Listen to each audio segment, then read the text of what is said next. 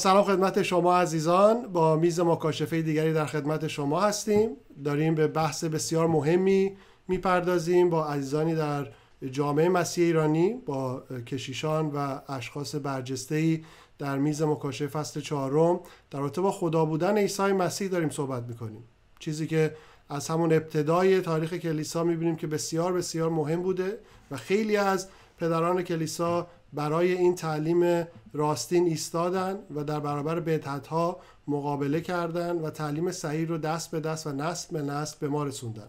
امروز هم متاسفانه می‌بینیم که در جامعه مسیحی بعضی از تعالیم غلط دیده میشه که ضد خدا بودن عیسی مسیح تعلیم میدن و سعی کردیم که در میز مکاشفه در فصل چهارم به این موضوع بپردازیم. امروز در خدمت کشیش ادوارد ایسا بیک هستیم. ایشون شبان کلیسای آشوری پرزبیتری EPC در تورلاک کالیفرنیا هستند و این افتخار داریم که بتونیم با ایشون این نشست رو داشته باشیم و درباره خدا بودن عیسی مسیح در انجیل یوحنا در فصل یک دعای اول داشته باشیم. قبل از اینکه من مقدمه بگم و بخوایم که بحث رو شروع کنیم از شما برادر ادوارد می‌خوام که اگر سلامی هستش با مخاطبین مطرح کنید تا بعدش وارد بحثمون بشیم. سلام برادر نیما و سلام دارم خدمت تمام عزیزان و بینندگان عزیزی که جویای حق هستند و خدا رو شکر می‌کنم برای این حرکتی که وجود داره برای تعلیم کتاب مقدسی و تعلیم صحیح در این دنیایی که خب همطور که این تعلیم غلط و تعلیم متفاوت زیاد هست.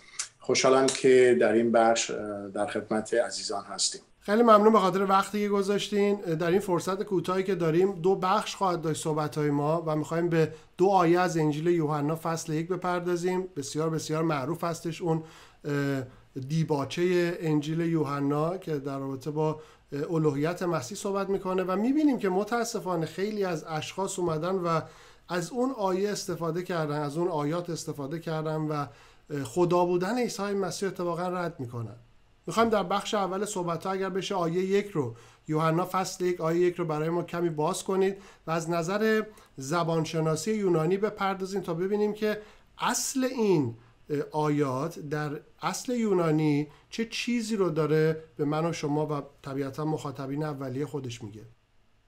بله. در انجیل یوحنا باب یک آیه یک می‌خوانیم که در ابتدا کلمه بود و کلمه نزد خدا بود و کلمه خدا بود. در تفسیر کتاب مقدس چند نکته مهم است و البته در علم الهیات ما با قول معروف الهیات های مختلفی داریم. الهیات تفسیری الهیات کتاب مقدسی الهیات تاریخی الهیات شبانی. شاخهای مختلفی هست. ولی خیلی اهمیت داره که وقتی که ما یک متنی رو می‌خونیم باید به اون پیش زمینه ها و به اون هدفی که نویسنده در نظر داره آگاه باشیم از اون دیدگاه ها خب وقتی که انجیل یوحنا رو ما می‌خونیم انجیل یوحنا به زبان یونانی نوشته شده زبان اصلش یونانی هست و البته عهد جدید همطور که مستحضر هستید بخشایش به زبان آرامی هم هست که عمدتا بخشهایی هست که عیسی مسیح به صورت مکالمه های داشته مکالمه های شخصی. ولی بیشتر بخش عهد جدید و به خصوص انجیل یوحنا باب یک به زبان یونانی هست. و وقتی که به زبان یونانی می نویسن این مهم هست که خوانندگان اونها اون پیش زمینه های کلمات و اون عباراتی رو که به کار برده میشه پیش زمینه های تاریخی پیش زمینه های ادبیاتی پیش زمینه های فلسفی که در می‌دونید فرهنگ ایران چقدر فرهنگ غنی بوده از هر زم، از هر لحاظ. نویسنده کلماتی رو به کار می‌بره که در زبان فارسی شاید ما زیاد آگاه نیستیم ولی وقتی که زبان شناسان یا متکلمین یا مصلحین کتاب مقدس و مسیحیت برمیگردن و مطالعات عمیقتری رو می‌کنن وقتی که به اون ریشه ها برمیگردیم دانستن این کلمات که در زبان اصلی چی هست بسیار اهمیت داره. وقتی که این کلام رو می‌خونیم در آیه اول کلمه که برای در ابتدا به کار برده میشه در ابتدا کلمه بود در زبان یونانی اون کلمه که به کار برده میشه و در انگلیسی ترجمه شده in the beginning یا در فارسی ترجمه شده در ابتدا. کلمه هست در زبان یونانی بهش میگن آرخه. البته خ نیست که نیست. آرکه نیست آرخه نیست آرهه نیست. یه حرفی بین حرف خ و که که آرخه بهش میگن. این کلمه بود که در نزد فلاسفه یونان و در بین خوانندگان یونانی و کسانی که در ادبیات یونانی وارد بودن و این نوشته معمولا نوشت اون فن نوشتاری رو داشتن. یوحنا این کلمه رو به کار می‌بره و این کلمه ای هست که در بین فلاسفه یونان قبل از مسیحیت هم این دیدگاه بوده که اون دنیایی که ما درش قرار داریم همیشه این بحث وجود داشته. اگر همینجوری برگردیم برگردیم مبدع و سرچشمه اون اون قانون حاکم بر تمام چیزها اون چیزی که همه زندگی و تمام موجودات تمام آفریده ها تمام خلقت به اون بستگی داره اون چیه؟ ابتدای حرکت و ابتدایی که نه منظور از ابتدا یعنی نقطه شروع. اون چیزی که همه چیز رو به وجود میاره چی هست؟ و در بین فلسفه یونان البته بحث فلسفی بوده بحث مذهبی نبوده. و به این نتیجه می‌رسن که در یک قانون کلی و یک قانون حاکم هست که بالاتر از هر چیزی قرار داره. و این کلمه کلمه آرخه هست که وقتی که گفته میشه در ابتدا کلمه بود یوحنا استفاده می‌کنه در در تشریح الوهیت عیسی مسیح. عیسی مسیح رو به جایی می‌بره که تمام زندگی تمام موجودات تمام اصول و تمام قدرت ها به اون بستگی داره به اون اتکا داره. عیسی مسیح رو به گونه بیان می‌کنه و در قسمت بعدی آیه و در آیات بعدی به گونه اون رو بیان می‌کنه که در بالاترین و بالاترین حدی هست. در بین دیدگاه ما ما همیشه خدا رو بالاترین می‌بینیم. اون چیزی که از در حد عالی هست و چیزی بالاتر از اون وجود نداره. و یوحنای رسیل وقتی که عیسی در مورد عیسی مسیح صحبت می‌کنه به همون مکان صحبت می‌کنه به همون اعتبار صحبت می‌کنه به همون نقطه و مبدع و شروع اشاره می‌کنه. این کلمه ابتدا البته یه مقدار می‌تونه گمراه کننده باشه به این معنی که چیزی وجود نداشته و بعد نقطه شروعی داره. شاید به انگلیسی in the beginning کلمه زیاد کامل نباشه و حتی در زبان فارسی هم کلمه ابتدا شاید زیاد نباشه چرا که ابتدا می‌تونه قبل از ابتدا صفر باشه. چیزی وجود نداشته باشه ولی بعد به وجود بیاد که البته بعدها در الهیات مسیحی بعضی از بدعت ها بر همین اساس بود که خب چیزی وجود نداشته ولی بعد وجود پیدا کرد. کلمه ای که من بیشتر میپسندم کلمه ازل هست. کلمه ازل یعنی کلمه ای که نه ما می‌دونیم شروعش کیه و در مقابلش کلمه ابد رو داریم که ما نمی‌دونیم انتهاش کی هست. برای همین هستش که این کلمه آرخه کلمه هست که یوحنا به زیبایی به کار می‌بره و در واقع کاملا تضمین می‌کنه مسئله الوهیت و مسئله خدا بودن عیسی مسیح رو چون عیسی رو در جای قرار میده که خدا قرار داره. این این نکته شاید بیشتر در جاهای دیگه گفته نشه یا شاید چون ما به زبان یونانی زیاد توجه نداریم یا اون رو استفاده نمی کنیم زیاد ما متوجهش نبودیم. مشکلی که شاید در نه که مشکل ولی شاید اون چالشی که یوحنا در قرن اول میلادی برای نوشتن انجیل یوحنا خودش داشت این بود که می‌دونید یوحنا و مسیحیت در دوره اول از در واقع از بطن ایمان یهودی اومده بود بیرون. و ایمان یهودی به خدای واحد اعتقاد داشت و اصلا ایمان اونها بنا بود برای اینکه ما بشنو اسرائیل که خدای شما خدای واحدی هست. و این در بین یهودیت مسئله بود که خب وحدانیت وجود داره. و شاید چالشی که یوحنای رسول باش مواجه بود این بود که وقتی که عیسی مسیح رو می‌بره در آرخه عیسی مسیح رو می‌بره در اون بگینینگ در ابتدا در اون ازل شاید این سوال پیش میومد که خب الان ما دو تا داریم.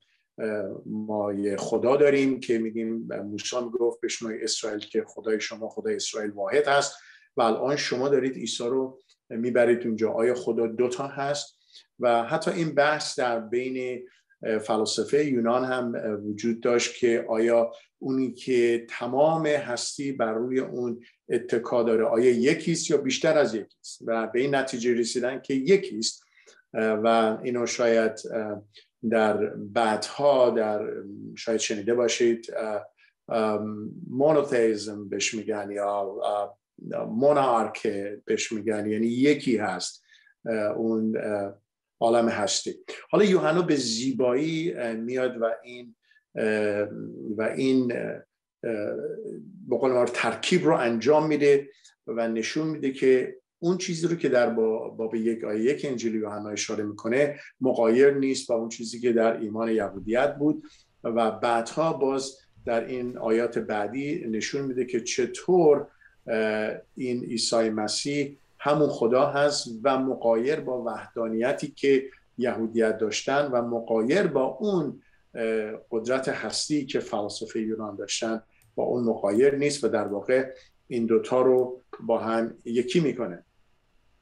در ادامه این آیه اشاره می‌کنه که میگه در ابتدا کلمه بود و یه اشاره کوتاهی کردیم البته به این وقت کمی که داریم.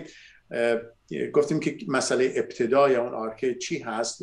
والاترین هستی موجود که تمام چیزها از اون وجود پیدا می‌کنه. و بعد میگه در ابتدا کلمه بود که کلمه که در زبان یونانی بهش به کار برده میشه لوگوس یا logos هست که در بعضی جاها ترجمه شده یا اینطور تفسیر میشه که به معنی عقل منطق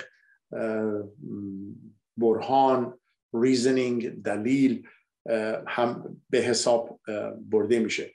و در حدود شش قرن قبل از مسیحیت وقتی که یونانیان از کلمه لوگوس استفاده می‌کردن به این معنی بود که تمام اون چیزی رو که به وجود میاد تمام اون هستی ها در پس اونها یک یک حکمتی هست یک دلیلی هست. یا یک, یک فنی هست یک بخشی از به قول معروف الهیات هست بهش میگن intelligent design. اینه که در پس هر طرح در پس هر وجودی یک عقل نهفته شده یک حکمتی وجود داره. که البته این کلمه ترجمه شده به حکمت به عقل به برهان. و در اینجا اشاره می‌کنه یوحنا که اون چیزی رو که تمام هستی به اون بستگی داره آرکه هست در اون حکمتی وجود داشت. فقط یک نیروی مکانیکی یک نیرو، یک انرژی نیست. یک یک حکمتی هست یک فکر هست. و بعدها وقتی که می‌بینید در ادامه این آیه اشاره می‌کنه که این کلمه خود خدا بود. این عقل این حکمت با اون دلیل هستی با اون وجود هستی یکی هست. و بعد به زیبایی میاد و میگه که این کلمه در آیات بعد که چطور جسم می‌گیره تجسم و ظهور این کلمه رو بهش اشاره می‌کنه که به زیبایی تمام اینها رو به عیسی مسیح ارتباط میده. البته در تعالیم غلط اشاره می‌کنن که این کلمه قبلا وجود نداشت. و بعدها وجود داشت ولی در همین آیه دیگه این شک رو رد می‌کنه. یوحنا وقتی که در ابتدا کلمه بود و کلمه نزد خدا بود و کلمه خود خدا بود.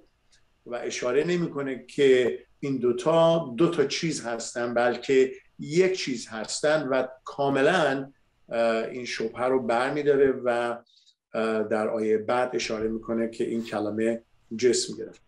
متاسفانه کسانی بعضی ایرادات رو میارن که شاید اون ایمان تاریخی کلیسا رو زیاد هم بهش واقف نیستند خب این اعتقادات همینجوری که نیمده این اعتقادات هر کی نیست یه کتاب بگیره یه چیزی بگه. ایمان مسیحیت نه فقط ایمان کتاب مقدسی هست ایمانی هستش که بر پایه و تعالیم رسولان هست. اعتقادنامه رسولان به این اشاره می‌کنه.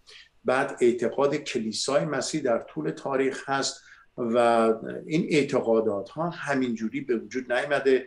مطالعاتی شده مسلحینی بودن متکلمینی بودن تمام این مطالعات شده و این خود بیانصافی هستش که کسی که یکی دو سال ایمان آورده یه دفعه یه چیزی آنلاین می‌خونه و میاد و می‌خواد تمام اعتقاد تاریخ کلیسا و تمام اعتقاد متکلمین و تمام اعتقاد شوراهای کلیسای در طول تاریخ مسیحیت رو که رو تمام اینها مطالعات کارشناسی شده رو بذاره کنار.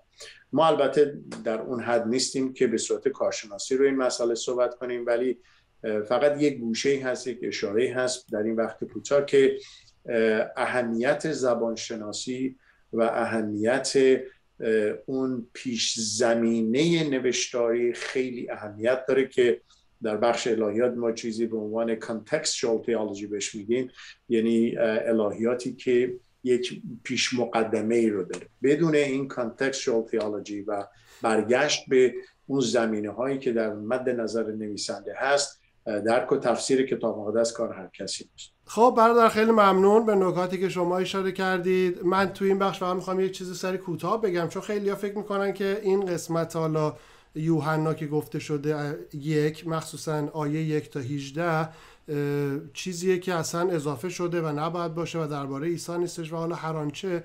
وقتی ما اینجا یوحنا رو تو اون کانتکست اصلیش نگاه می‌کنیم از همون آیه 19 به بعد یعنی آیه 19 فصل یک تا فصل 12 آیه 5 می‌بینیم که کل انجیل یوحنا داره در رابطه با عیسی صحبت می‌کنه که مرکز ایمان نجات بخش ما هستش. یعنی تمام توجهات روی این شخصیت هستش.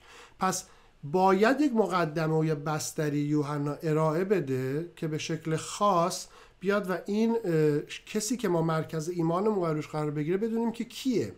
که بعدش مثلا بیاد در یوحنا 3:16 بگه که تا هر که به او ایمان آورد هلاک نگردد بلکه حیات جاودانه داشته باشه و بدونیم که این چه کسی هستش که خب این سری رد میشه که خیلی ها میگن این تیکه اضافه شده و اصلا نبوده. اتفاقا یوحنا این تیکه رو داره می‌نویسه که بگه این کسی که ما برش ایمان داریم چه کسی هستش که او مسیح پسر خدا و خود خدا هستش. که حالا شما راجع به آرخه صحبت کردین که تو خیلی از تلفظات آرخی حتی بهش میگن که بله خیلی ها اون رو ازل همونطور که شما گفتید ازل می‌دونن. ولی به خاطرش اون چیز در زبان یونانی زمانی که ما نگاه می‌کنیم خیلی شباهت داره با پیدایش یکی یک. حتی در نوعی که نور رو یوحنا مطرح می‌کنه و اون اوردر و اون ترتیبی که در آفرینش ما می‌بینیم و عین کلامه استفاده شده در پیدایش یکی یک ابتدا رو همونجا در زمان آفرینش می‌دونن. یعنی قبل از اینکه آفرینش بخواد صورت بگیره. و صحبتی که میشه اینه که عیسی مسیح و خدا قبل از اینکه چیزی خلق بشه حضور داشتن. که بهش در حالا تو چیزای فلسفی بهش میگن تقدم وجود. و این تقدم وجوده که یوحنا داره از اون تقدم وجود می‌رسه به الوهیت عیسی که میگه قبل از اینکه چیزی خلق بشه لوگوس اونجا حضور داشته چیزی که کلام خدا بوده و خلقت رو ایجاد کرده و اساسا حالا خیلی صحبت ها هستش من نمی‌خوام وقت این جلسه رو زیاد بگیرم ولی زمانی که به لوگوس هم می‌پردازن شما اشاره کردین که خیلی از مفسرین لیبرال این لوگوس رو رب میدن به همون فلسفه یونانی که حالا هیراکلیتوس یا فیلون راجبش خیلی صحبت کردن که ریشش در همون تفکرات افلاتون هستش. بیشتر رو عقل پشت کائنات می‌دونن و غیر شخصیه. یه انرژی که شخص نیست. ولی خب لوگوسی که ما اینجا می‌بینیم شخصه و اسم عیسی قبل از اینکه بخواد جسم داشته باشه لوگوس بوده. و بعد اینکه تجسم رو ما داریم او عیسی معرفی میشه. و این ابتدا رو خیلی از مفسرین و الهیدانا میگن که همون ابتدای خلقت هستش که داره نشون میده که تقدم در وجود همین داره اثبات می‌کنه که عیسی نمی‌تونه دوتا یعنی ما نمی‌تونیم بگیم عیسی یک خدای دیگه بوده چون بخش سوم این آیه داره کاملا توضیح میده که کلمه خدا بود و نمیگه یه خدا بود چون که خیلی ها میان این رو و به اشتباه میگن که به خاطر اینکه حرف تعریف نداره خدا اونجا برای همین یه خدا تعریف میشه که بحثش مفصل من توی ویدیوی جداگانه این رو توضیح خواهم داد مفصل. ولی می‌خواستم فقط این رو بگم در تکمیل صحبت شما که چقدر مهمه که در همین یک آیه ما می‌بینیم که کلمه ای رو راجبش صحبت می‌کنه که از ابتدا بوده که نشون میده که قبل از اینکه چیزی خلق بشه کسی بوده به نام لوگوس که همون خدا بوده نزد خدا بوده و خودش خدا بوده که این کاملا میاد و خدا بودن عیسی مسیح رو تایید می‌کنه. بریم سراغ آیه دوم و ببینیم که آیا آیه دوم هم چیزی داره برای گفتن. آیه دوم میگه همون در ابتدا نزد خدا بود. باز برمیگردیم دو تا کلمه اینجا هست که کلمه باز در ابتدا اشاره کردیم بهش که در بخش اول. اما این کلمه که یه مقدار اشاره کردیم در بخش اول که آیا دو تا چیز هستند یا یک چیز هستند؟ آیا با وحدانیت در یهودیت تناقض داشت؟ چون نشون میده که ظاهرا یکی نزد یکی هست یکی با یکی هست. ظاهرا صحبت از دو تا چیز هست. آیا این کلمه خود خدا هست؟ البته در آیه اول در آخر آیه اشاره شد که این کلمه خود خدا بود این لوگوس همون تئوس هست تئون تیان هست. اما کلمه که شاید یه مقدار ذهن رو برمی آشوفه ولی دانستن اون کلمات یونانی اهمیت داره. کلمه نزد هست و در زبان یونانی سه تا کلمه هست برای نزد یا در کنار بودن. قرار قرار داده میشه که کلمه کلمه که در اینجا به کار برده شده اهمیت داره. چرا که دقیقا نشون میده خدا بودن عیسی مسیح رو و چیزی نیست که همراه باشه. در زبان یونانی سه تا کلمه هست. که کلمه پروس هست یا از کلمه پرونوس میاد که به معنی هم، همراه بودن با کسی بودن هست. یا اگر شاید در انگلیسی باشه مثلا میگیم with یا در فارسی میگیم با با کسی بود. چنین شخصی.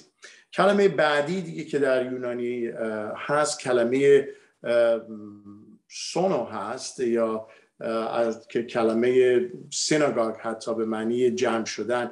سینگاگ همون کنیسه هست که یهودیان از همین گرفتن و به معنی جمع شدن هست. یعنی چند نفر با هم در یک هماهنگی باشن. چند نفر با هم در کنار هم قرار بگیرن. و کلمه سومی که به کار برده شده کلمه پرونوس هست که کلمه پرونوس به معنی همراه بودن نیست به معنی در کنار کسی بودن نیست بلکه در به معنی رو در رو بودن هست. کسی که در واقع نه که دو روی سکه خیلی مشکل هست که کلمات مترادفی رو پیدا کرد برای تبیین و من چیزی که ببخشید حرفت رو قطع می‌کنم. من با چیزی که برای این ف... چون دقیقا کلمه face to face اگه بخوایم برگردونیم. و تنها چیزی که من بهش رسیدم یه حالت نمی‌دونم حالا چیز خوبی باشه نه. اون هم ترازی بود و این روبرویی با خدا. حالا آره شما درست میگین. سخت کلمه فارسی براش پیدا خیلی باز روبروی در خدا یعنی که مثل که این یه رو هست دو رو هست. خیلی مشکلی که بگیم ولی فقط می‌خوایم اشاره بکنیم که اینها در کنار هم نیست. دو تا چیز نیست بلکه همون چهره هست. یک چهره بودن هست. مشکل هست که این تعریف رو بیان کرد ولی میگیم در اون ترادفایی در زبان فارسی زیاد کلمات مشابه و مترادفی رو نداریم که شاید بتونیم این رو راحتتر بیان کنیم. ولی اون کلمه هست که face to face رو در رو هست. کلمه هست که نه فقط منظور از همتراز بودن بلکه یکی بودن هست همون صورت بودن هست. و در جایی که گفته میشه در آیه دیگه که او صورت خدای نادیده هست. البته اون بحث جداگانه ای رو داره ولی صحبت از این صورت و همون چهره همون صورت نه که عکسش رو نه که تو آینه. حتی وقتی که بگیم تو آینه نگاه می‌کنه باز ما بدعت هست. باز ما اشاره به نمی‌تونیم اون مطلب رو کامل برسونیم. چرا که آینه در واقع خود چهره نیست. در قرن چهارم میلادی شاید همین بحث مقدار بود که سعی می‌کردن اشاره کنن به این که عیسی مسیح اون اشعه خورشید است. اگرچه از خورشید میاد ولی خود خورشید نیست. این کلمه مثلا اگه فکر کنیم چهره تو چهره آیا منظور آینه هست؟ منظور آینه هم نیست چرا که تصویر با خود شخص فرق داره. ولی اون چیزی که در اینجا اشاره می‌کنه اون کلمه رو که به کار می‌بره این نزد ترجمه شده در زبان فارسی کلمه هست که در واقع بگیم همون چهره هست همون روح هست همون صورت هست که ما می‌بینیم. یعنی در واقع اون کلمه همون که خود خدا بود همون در واقع آیه دو میگه که همون چهره خدا بود. همونطور که خدا چهره چهره خدا چطوره همون کلمه هم همون عیسی مسیح هم همون چهره بود. این دوتا چهره یکی هستن و مجددا این آیه دو در واقع بسیار بسیار دلیل محکمی هست به اینکه اشاره کنه به الوهیت عیسی مسیح و و خدا بودن عیسی مسیح. و خب کلماتی که به عنوان خدا هم به کار برده شده دیگه کاملا مشخص هست دیگه اینطور نیست که بگیم منظور از خدا یعنی یه قدرت. چون در زبان فارسی یا در زبانهای دیگه گاهی اوقات ممکنه میگن خداوند یعنی منظور صاحب یا خدا منظور میگن که یعنی یک معبود. نه این کلماتی که در زبان یونانی به کار برده میشه کلماتی هست که دقیقا برای خدا هست کلمه تئوس هست کلمه تیان هست و البته اینها کاملا به عیسی مسیح اطلاق میشه و در این شکی نیست که این آیات یک و دو نه فقط اشاره می‌کنه که عیسی در اون ابتدا بوده و منظور از ابتدا باز هم این نیست نقطه شروع نیست. منظور از ابتدا اون منبع هست شاید اون منشأ هست اون سورس هست که عیسی در اونجا قرار داشت. و و خود خدا بود و نزد خدا بود همون چهره خدا رو داشت رو در رو با خدا داشت. البته عیسی مسیح در جاهای دیگه البته از این بحث ما خارج هست در جاهای دیگه اشاره می‌کنه که همیشه خودش رو به عنوان خدا معرفی می‌کنه. مثلا در عهد عتیق وقتی که خداوند میگه من هستم من که هستم تمام اون اطلاقی رو که عیسی مسیح میفرماید من نان حیات هستم یا من نور عالم هستم. تمام این هستم ها همه اشاره می‌کنه به همون اصطلاحی که خدا برای خودش به کار برد. بهش میگن ایمی که در واقع تمام اون لفظی رو که خدا برای خودش به الوهیت خودش در معرفی کردن خودش به موسی میگه عیسی مسیح هم رو به خودش اطلاق می‌کنه. حالا اون بگیم در خارج از این دوتا آیه هست ما سعی می‌کنیم به همین دوتا آیه خودمون رو بحثمون رو نگه داریم.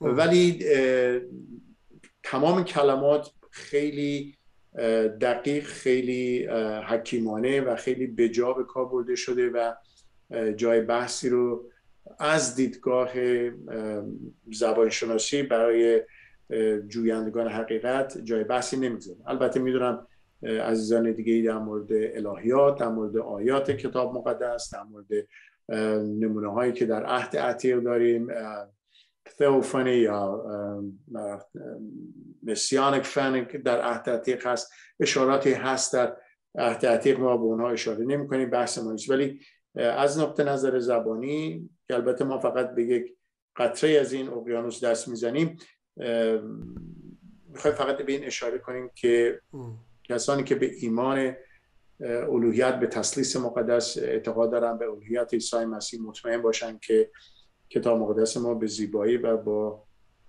به درستی کامل نوشته شده و تفسیر شده. بله بله بسیار عالی. این دو تا آیه که حالا شما بهش اشاره کردیم مخصوصا آیه یک راحت میشه خدا بودن عیسی مسیح رو اگر وقت داشتیم بیشتر راجبش صحبت می‌کردیم حتما میشه به نکات دیگه هم اشاره کرد. و توی این قسمت که حالا شما گفتین که این کلمه با خدا بود یا نزد خدا بود یک بودش اینه که یک رابطه کلمه رو با خدا داره نشون میده. یعنی این هم یه مقدار خوبه که بهش نگاه کنیم. چون در فعلی که استفاده شده در یونانی ایمپرفکت هستش که حالا به شکل ما میشه یک زمان فعل ناقصه و یک حالت گذشته استمراریه که یک اتفاقی که افتاده و همینطور داره میفته و تمام نشده. یعنی اینجوری نیستش که ما بگیم که زمانی بوده که کلمه با خدا نبوده باشه.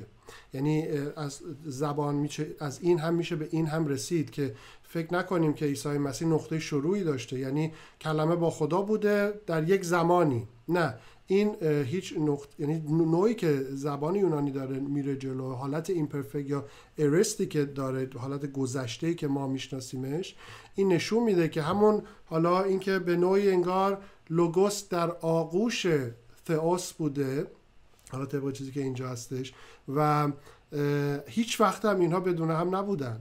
چون که یک ذات دارن چون که یکی بودن و این رابطه لوگوس و خدا یک چیزی که ناگسستنی هستش و کلمه از ابتدا بوده و با خدا از همیشه بوده و کلمه ای که هستش اینه که ما بدونیم که او خدا بوده. یعنی اساسا نمی‌تونیم بگیم کلمه یک چیز الهی بوده یا یک خدای دیگه بوده. شو خیلی هم میان میگن کلمه یک چیز الهی بوده. نه مهمه که بدونیم که اینجا داره به وضوح میگه کلمه خدا بوده و این کلمه با خدا بوده قبل از کلمه خدا بود داره میاد. یعنی همطور که شما اشاره کردین خیلی با حکمت یوحنا رو کنار هم می‌ذاره. میگه کلمه با خدا بود و بعدش میگه کلمه خدا بود که اینم تاییدیه بر لزوم این الوهیت. یعنی اگر ما بخوایم بگیم کلمه خدا بود قبلش یوحنا میاد و این رو کوالیفای می‌کنه. میگه کلمه اصلا نزد خدا بوده در حضور خود همیشه بوده. پس نتیجه می‌گیریم که این کلمه خود خدا بوده و جدا از اون نمی‌تونه باشه. بله به انگلیسی بهش میگن timeless tense هست. همونطور که گفتید که نه در گذشته است نه در چیزی هستش که الان هست و بعد نمیشه. یه چیزی که همیشه بوده و هست و گفتم که عیسی مسیح در همه جا در اون اصطلاحی که در زبان یونانی بهش میگن بهش میگه اگو امی یعنی اینکه همیشه بودم. و زمانی نبوده که نبوده این کلمه. زبانی نبوده که این کلمه نزد خدا نبوده. زبانی زمانی نبوده که این چهره در چهره این رو در رو بودن وجود نداشته. همیشه وجود داشته. بله. حالا شما راجع به ایمی صحبت کردین که تو این آیات هم می‌بینیم که فعل بودنی هستش که خب خیلی مهمه. میگم حالا فرصت نمیشه. من سعی می‌کنم بشه توی ویدیوی جداگانه راجع به اینا مفصل صحبت کنیم چون زمان دانشگاه خیلی سعی می‌کنیم تنها چیزهایی که ما یاد بدن این بود که اینا رو یاد بگیرین چون در تفسیر کمک می‌کنه. و این کلمه ایمی هم از خیلی مهمه. ببینید حالتی که می‌گیره توی این قسمت حالت گزاره مثلا تو همون یک کلمه می وقتی میگه کلمه خدا بود میگه کایث آس ان هالوگوس. اینجا ان حالت همون ایمی هستش که چون حالت گزاره فائلی داره یعنی اون وقتی ما نگاه می‌کنیم که یعنی شما بهتر از من می‌دونید زمانی که ما می‌خوایم در یک جمله در یک عبارت یونانی بفهمیم که اینها حروف تعریف کجا هستن اگه نیستن آیا ما باید بذاریم یا نذاریم ما سریع باید سابجکت رو پیدا کنیم. ما باید بریم فائل رو پیدا کنیم و کل اون عبارت یا کل اون قسمت می‌تونه فقط یک فائل در یونانی داشته باشه و شما تمام این حروف تعریف رو می‌تونید بهش بدید. یعنی لزومی نداره که حتما حروف تعریف داشته باشه. برای همین این ایمی هم که اینجا چون حالت گزاره فائلی پیدا می‌کنه حرف تعریفی که اینجا برای لوگوس قرار می‌گیره اون رو فائلی می‌کنه که در نهایت عبارت میشه کلم عبارت به جای اینکه بشه کلمه ببخشید به, جا، به جای اینکه بشه خدا کلمه بود میشه کلمه خدا بود. چون خیلی هم میان با یک تغییر کوچولو در همین گرامر یونانی میگن که اصلا از کجا معلوم که اینجا گفته کلمه خدا بود؟ میگه خدا کلمه بود. چون شما می‌دونی که عین انگلیسی فارسی نیستش. یعنی ممکنه مثلا ما در فارسی میگیم که فعل آخر میاد. من حالم خوب است. ولی در انگلیسی دومی میاد. میگه I am مثلا good. یونانی هم می‌تونه کلام فعل و فائل خیلی به هم ریخته باشه. و اگر ما گرامرش رو ندونیم متاسفانه تفسیر اشتباه می‌کنیم که می‌بینیم که خیلی از این اشخاصی که حالا ما دیدیم بعد ادوارد متاسفانه اصلا سوادشون در این حد نیستش که بخوان یونانی بدونن. ولی کسانی هستن هم که می‌دونن اینها رو دقت نمی‌کنن. بفرمایید صحبتی اگه هستش بفرمایید کم کم به پایان صحبت همون داریم می‌رسیم. اگر جنبندی هم هستش بفرمایید. بله بله. من فقط یه اشاره می‌کنم که خیلی گاهی اوقات یه کلمه هست که البته تو این دوتا آیه نیست ولی بیشتر در یوحنا باب 3 16 میگن که خدا فرستاد یا کلمه صادر شدن هست که البته من نمی‌خوام زیاد تو این بحث وارد بشم که یک ترجمه شده در انگلیسی بهش میگن بیگاتن. این کلمه بیگاتن هم برای خیلی ها شاید شما وقتی که می‌خواید در مورد این کلمات و عبارات و افعال صحبت کنید اون کلمه وجود یافتن هست که کلمه جنسیس ازش بیرون میاد. اونم یه بحث دیگه هست که من متوجه شدم بسیار کسانی که از به الوهیت عیسی مسیح اعتقاد ندارند این کلمه که به کار برده شده کلمه یونانی براشون تولید شبهه کرده که منظور از صادر شدن یعنی قبلا وجود نداشت ولی مولود ترجمه شده این به فارسی. بله بله. البته بین کلمه ببین اگه شما اگه می‌خواستیم یه خود جلوتر بریم در آیه سه میگه از موجودات چیزی وجود نیافت. ببین فرقی هست بین وجود یافتن و صادر شدن. من خیلی خیلی ساده و بازاری بگم. البته این زبان الهیاتی نیست میبخشید من رو. ولی ببینید وقتی مثلا یک والدین فرزندی رو به دنیا میارن بچه رو که خلق نمی‌کنن. بچه رو به دنیا میارن. بهش میگیم مولود. با با متولد شدن هست با آفریدن فرق داره. البته باز هم میگیم زبان فارسی باید اون عبارات بسیار مناسب رو پیدا کنیم. ولی این کلمه بیگاتن به اون معنی به معنی که بیشتر صادر شدن هست به معنی نیست که قبلا نبوده بلکه به معنی به ظهور رسیدن هست به معنی ظاهر شدن هست به معنی در میان ما قرار گرفتن هست که البته زیاد راجبش وارد نشیم فقط ما راجب این صحبت خواهیم کرد. ما با کسان دیگه راجبش صحبت یه صحبتی از سی اس لوئیس اومد تو ذهنم شما اینو گفتین. خیلی زیبا میگه سی اس لوئیس میگه اسب اسب تولید می‌کنه درخت سیب درخت سیب و خدا خدا تولید می‌کنه. و چون نمی‌تونیم دوتا خدا داشته باشیم پس بیگاتن وقتی خدا چیزی رو می‌خواد بیگت بکنه به مولود خدا خدا و خود و همزاتی و همین تسلیسه که حالا بحثش مفصله. و متاسفانه این دوستانی که حالا این صحبت ها رو می‌کنن میگن که این مولود یعنی تولد. همونطور که شما گفتین لزوما تولد جسمانی نمی‌تونه باشه. صحبت های پایانی شما رو بشنویم. مرسی. بله. بله. خیلی ممنون. فقط من به این اشاره داریم که عیسی مسیح پیش از بنیاد عالم که همطور که بعدنی ما اشاره کردن برمیگرده به اون پیدایش باب یک هم که برمیگرده پیش از بنیاد عالم پیش از خلقت.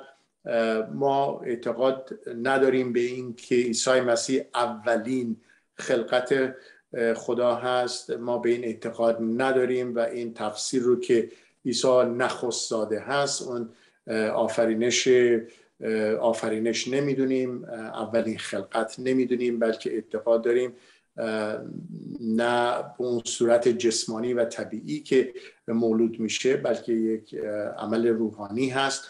اعتقاد ما مسیحیان بر این هستش که عیسی مسیح خود خدا هست و کلمه پسر خدا برمیگرده به این که یعنی از خدا خدا اومد همطور که بعد نیما اشاره کردن از اصل به اصل از خدا به خدا. کلمه پسر خدا این هستش که از خدا خدا اومده. ولی ما اعتقاد داریم به اینکه عیسی مسیح همون چهره خدا در حضور خدا و با خدا و یکی هست با خدا خیلی ممنون از توجهتون. در فرصت کمی هست. ما سعی می‌کنیم از گوشه کنار بله، بزنیم. بله بله. اینا خودش یک کتابی هست. فصل های طولانی کتابی هست الهیاتی هست کورسای دانشگاهی هست که اینا کلا وقتگیر هست. ما تو شاید یه مدت کوتاه بله، نتونیم بله. پر کنیم. ولی ممنون از توجه. خواهش می‌کنم. مرسی از شما. بر وقتتون البته همچنان یک سوال از شما خواهم پرسید. قبل از اینکه من جنبندی بکنم پس طبق دو تا آیه که ما نگاه می‌کنیم یوحنا رسول عیسی مسیح این رو می نویسه کسی که در رساله اول یوحنا میگه ما با اون نشستیم بر او دست دادیم او رو شنیدیم و او رو حیات معرفی می‌کنه که حالا در همین مقدمه خودش هم او رو حیات و بعد نور معرفی می‌کنه که حالا خیلی مفصل میشه. پس وقتی یوحنا داره در همین دعای ابتدایی انجیل یوحنا میگه که او بوده پس داره میگه که عیسی مسیح قبل از خلقت بوده. پس خواهم دور شما گفتین نمی‌تونیم ما بگیم که خودش هم مخلوق بوده چون همه این نظر عقلانی به هم میریزه.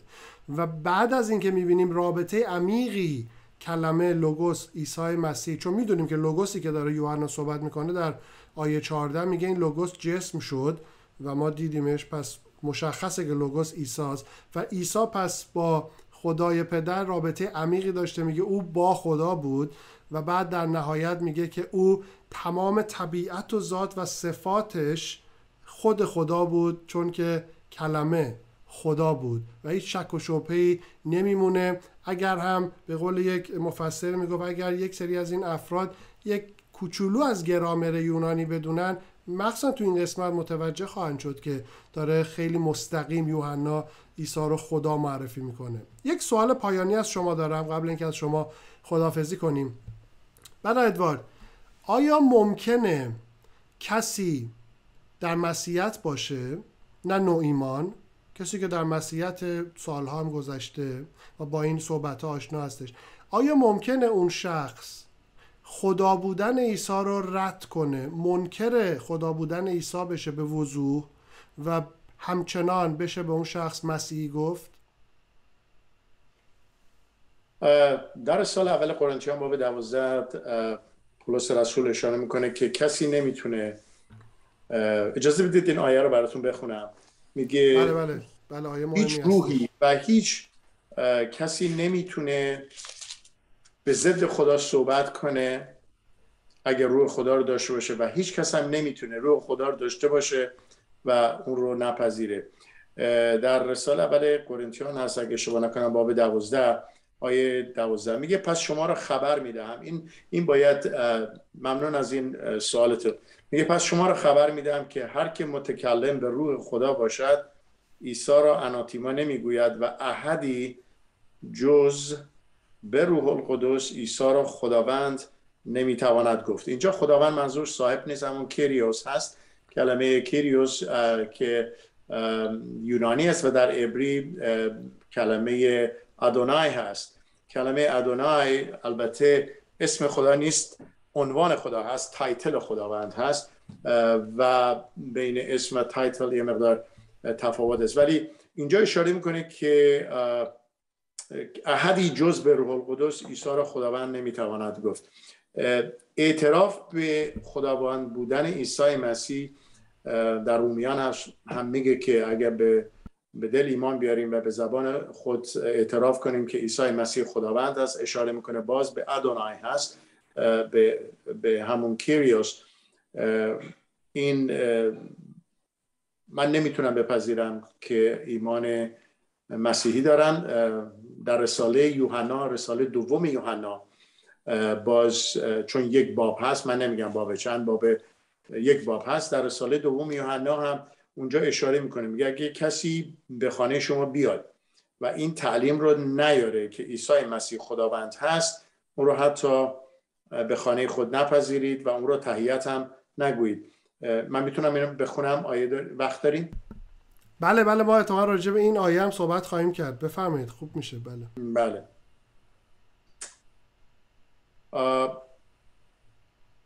میگه اگر کسی به نظر شما آید و این تعلیم را نیارد کدوم تعلیم که یه خود آیات بالاتر هست؟ میگه که در آیه هفت میگه زیرا گمراه کنندگان بسیار به دنیا بیرون شدند که عیسی مسیح ظاهر شده در جسم را اقرار نمی کنند آن از گمراه کننده و دجال خود را نگاه بدارید. مبادا آنچه را که عمل کردیم برباد دهید بلکه تا اجرت کامل بیابید. هر که پیشگویی می کند و در تعلیم مسیح ثابت نیست خدا را نیافته است. اما آنکه در تعلیم مسیح ثابت ماند او هم پدر و هم پسر را دارد. اگر کسی به نزد شما آید و این تعلیم را نیاورد او را به خانه خود مپذیرید و او را تهیت مگویید. در اینجا اشاره می‌کنه البته یه مقدار بحث گسترده در هست در مورد اون تجسم عیسی مسیح که ناستیکس ها و اون اشراقیون به قول معروف دیدگاه هایی رو داشتن که عیسی مسیح مجسم نیست. اون دیدگاه های فلسفه که چطور اجازه بدید بحثش رو نریم. شما دو برنامه دیگه استادش هستید. بله نه تو چیز صحبت می‌کنه. تو خود حالا من یه آیه نشان شما اینو خوندین یه آیه من توی اول رساله اول یوحنا هستش که قشنگ داره اونجا میگه که جسمانیت مسیح رو زیر سوال می‌برن. بله. این اون تجسم کلمه هست که در انجیل یوحنا ما به یک برگردیم به اون صحبتمون. ولی برگردم به جواب شما چون من سعی کردم نظر شخصی خودم رو نگن چون نظر ما مهم نیست. باید ببینیم نظر کتاب مقدس چی هست. و صریحا در اول قرنتیان باب دوازده اشاره می‌کنه که اگر یه همچین تعلیمی هست از روح القدس نیست و تمام بحث عیسی مسیح با یهودیان در قرن اول همین بود که وقتی که گوش می‌دادن گوش می‌دادن وقتی که عیسی مسیح میگفتش که اگو ایمی اینا یه دفعه می‌گفتن کف گفتیم.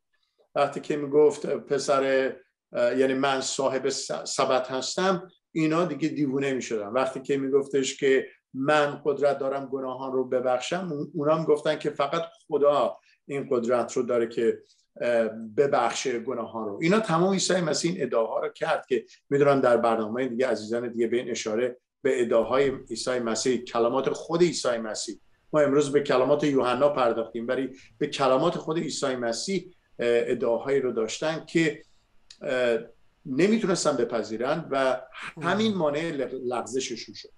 در جواب پاسختون کسی که الوهیت عیسی مسیح رو نپذیره این از ایمان لغزش داره و نه مسیحی هست و اگر اینطور بود خب ما مشکلی با ما شاهدان یهوه و با مرمون ها نداشتیم. بله.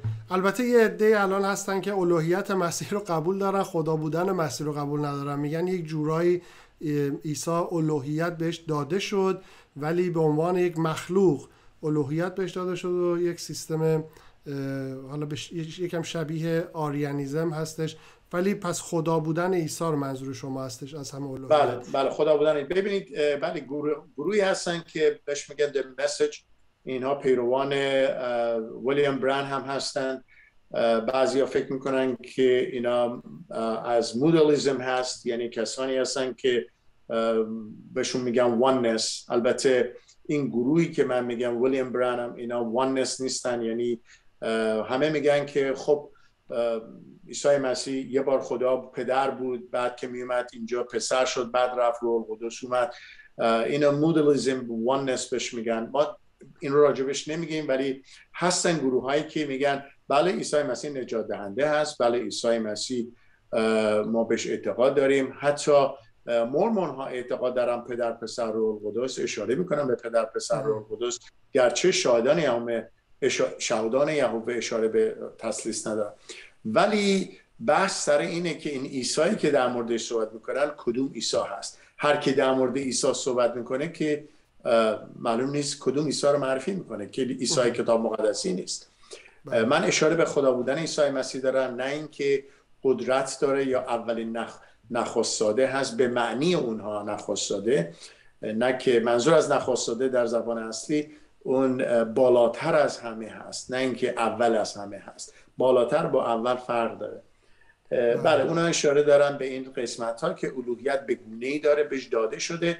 که آریانیزم هست که میگن که اون اشعه خورشید از جنس خورشیده ولی خود خورشید نیست که این بحث در قرن چهارم میلادی وجود داشته و البته بدعت حالا ما یکی برادران به صورت خیلی خاص می‌خوایم به اون قرن بپردازیم و راجع به مسائل صحبت کنیم.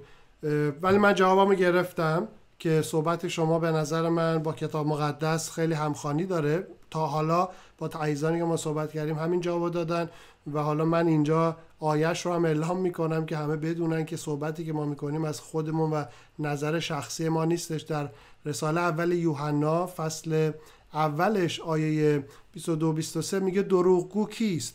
جز آن که مسیح بودن عیسی را انکار می‌کند که اینا اصلا فلسفه ناستیکا و دوستیزم بودن که اشاره کردین شما که جسم رو ماده رو بد می‌دونستن و نمی‌تونستن مسیح رو بگن جسم گرفته. حالا اون بحثش مفصله. میگه پس اونایی که اینجوری فکر می‌کنن دروغگوان چنین کسانی همان ضد مسیح هستند که هم پدر را و هم پسر را انکار می‌کنن. یعنی انکار پسر را انکار پدر هم داره یوحنا میگه و میگه هر که پسر را انکار کند پدر را هم ندارد. پس عملا کسی که به هر حالا به هر شکلی خدا بودن عیسی رو اون مسیح شناسیش درست نباشه پدر رو هم نداره. پس بنابراین می‌تونیم ما به راحتی بگیم که اون شخص مسیحی نیستش. نه. مسیحی نیستنشون اگه اینطور بود خب فریسیان فریسیان می‌گفتن که ما می‌دونیم که عیسی تو از جانب خدا آمده نیقودیموس اینو گفت در در باب سه گفت که ما می‌دونیم که تو از جانب خدا آمدی. و ما می‌دونیم که تو نیکو هستی تمام اینا. ولی مشکلشون بر سر همون ἐγώ εἰμι هست که من هستم من که هستم. timeless tense بله. خیلی ممنون. کشیش ادوارد عیسی بیک با ما بودن. خیلی ممنون. لذت بردم از مصاحبت با شما. امیدوارم که دوستان عزیز این ویدیو و صحبت هایی که شد برای شما مفید بوده باشه تا در راستای آموزه صحیح کتاب مقدس بتونیم همگی گام برداریم در برابر بدعت و تعالیم دروغین بیستیم و بدونیم که بسیار بسیار این موضوع حساس و جدی هستش اگر کسی پسر رو به درستی نشناسه اگر ما به درستی خدا بودن عیسی رو درک نکنیم می‌تونیم متاسفانه فریب بخوریم و اون موقع اساسا زندگی مسیح ما می‌تونه تحت شعا قرار بگیره. خیلی ممنون بردار ادوارد. مرسی از وقتی گذاشتین. امیدوارم که باز هم بتونیم با هم جلسه داشته باشیم. قربان شما. خدا مرسی ممنون. خدا نگهدار.